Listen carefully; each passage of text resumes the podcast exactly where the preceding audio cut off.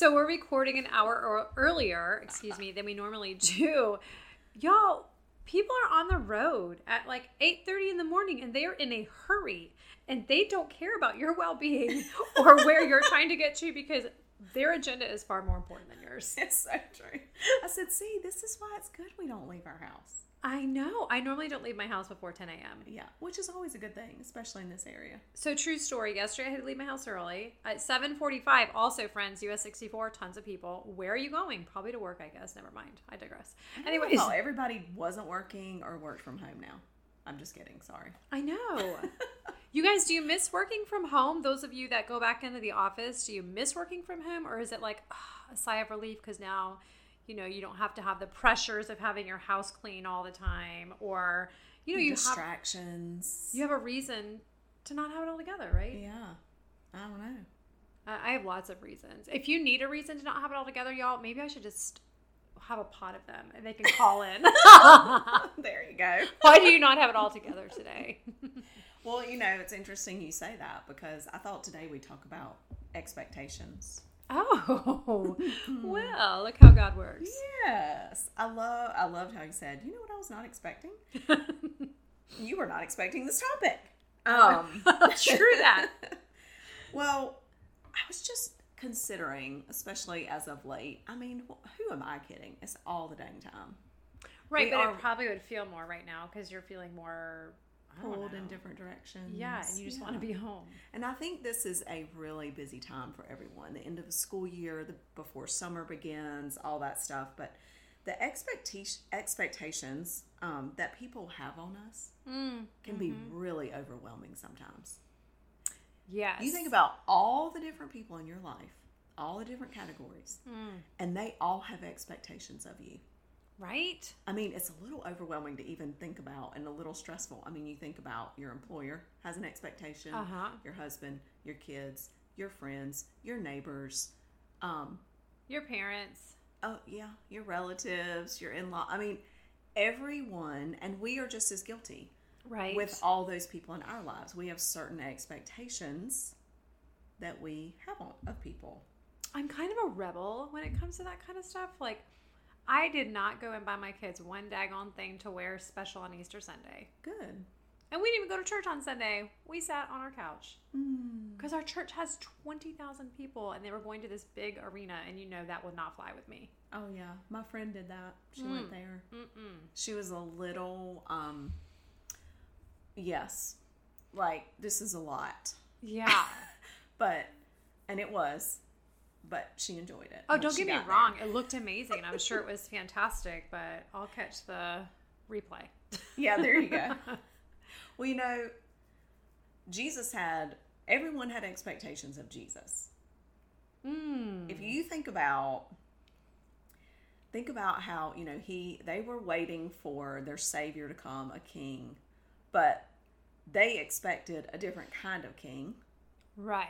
than right. the one he was like the king that was going to come and like rule here on a throne with a big probably a big castle and yeah. all his servants and servants. all his right hand men and chariots. Um, mm-hmm, an all army. the things and just like put all those people in their place. And he's like nope. I'm just gonna love people. I'm gonna grow up as a carpenter in a little nonchalant family and have a little three-year ministry and then i'm gonna die on a cross I was thinking about that the other day, how Jesus' ministry was only three years. So he, you know, these are this is just a little quick message for people that are expecting that they they have expectations for themselves, right? They expected they would be in a different place in life. Mm-hmm. Jesus had to wait 30, 30 years or 33 mm-hmm. years. To, well, 30 to, to start his ministry. Mm-hmm. Like, hold up. I'm kind of tired of like making windows and doors yeah. Can we move along? Dad, please. Thank you. he might have been dreading it. Who knows? I'm right. just kidding. Because he was in the flesh. Only because he was in the flesh. Um, well, even think about his friends. Um, when Lazarus dies, his friends are like, bruh, like, yeah. why aren't you here? You're our friend, and you just let Lazarus die. You just let our brother die. Like, what is Oh gosh. know? How about this? Like, I know you did not just heal that man down there. You didn't even know his name, but you can't heal Lazarus. Yeah, like what? You're gonna let him die? And then he's like, "Oh my gosh, of, of course." But then you know he like throws it into a whole miracle because you know Right. then you like no doubt that dude was dead and I'm gonna bring him back to life. But you're even his really close friends, um, had expectations of him. Right. But you know, it's interesting. You asked for this because you did not give me any forewarning. I love it. so, you know, Jesus was friends with Lazarus, but it doesn't talk a lot about his friends when he was younger either. Was No, not like at was he a really. loner? Did he not have any friends? Like I feel you, buddy. I know. I really think about that a lot. We don't get a lot of stories of Jesus in his childhood, like one or two. You know, when he walks away from his parents and Yeah. they find him in the temple, and he's like, "Why are you surprised? Like, I'm in my father's house." I mean- know, like sassy. He's like talking in riddles. People are like, that one's weird. Don't hang Yeah. out with him.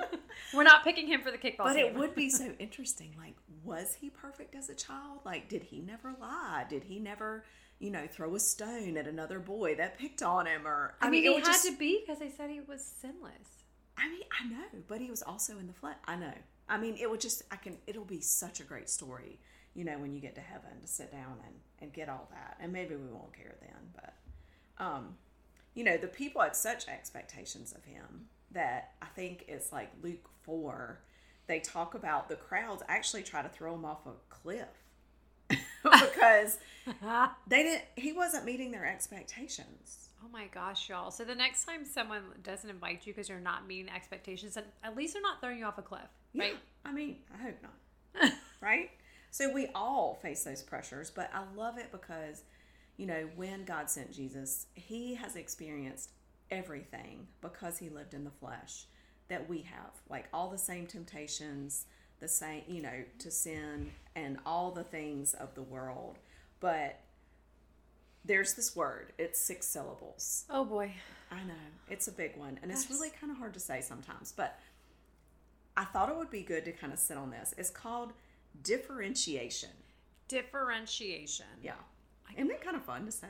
Differentiation. Mm-hmm. I'm going to try to use that three Everyone times. say that out loud in your car right now. Differentiation.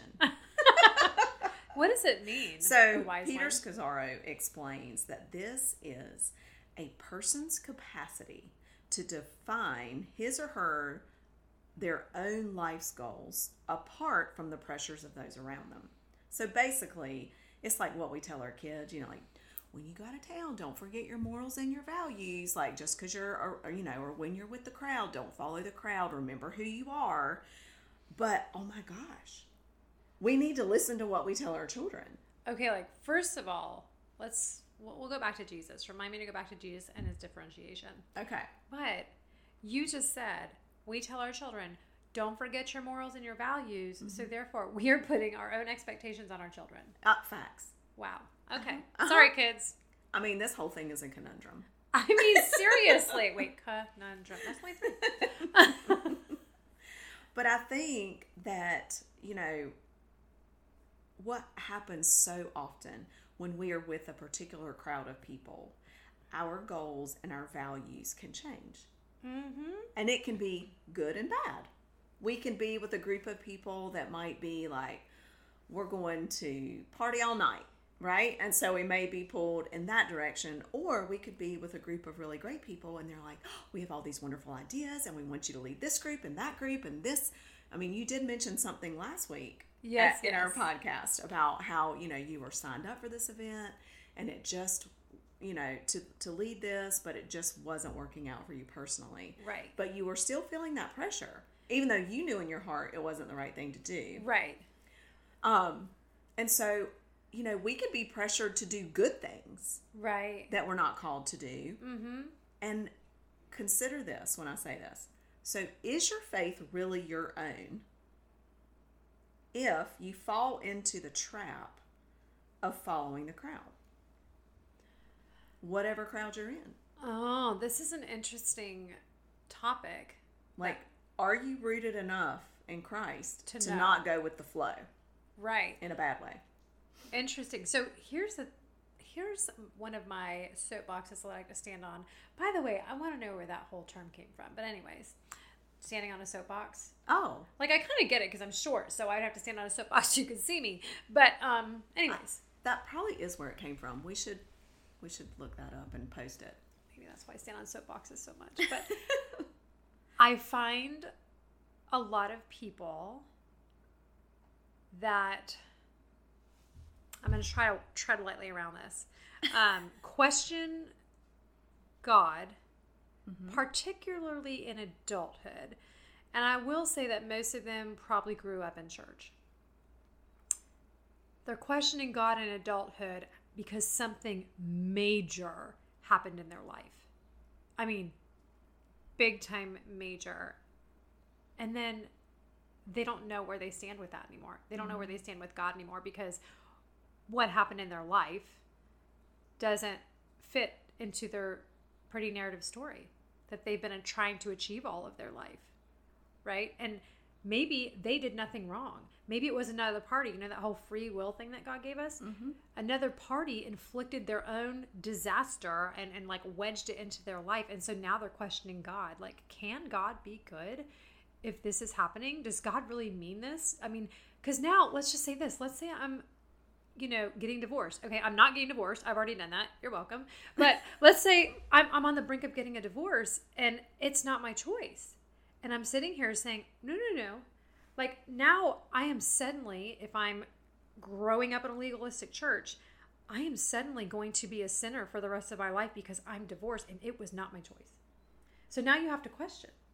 So I'm going to throw out a really challenging statement, Do it. and I've kind of been biting my finger I know. I was wondering because did I'm like, itch? um, should I say this? But I think sometimes the truth needs to be.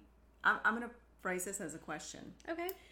Is it not easier, most often, to just blame God than to take responsibility for our actions and to acknowledge that the actual problems?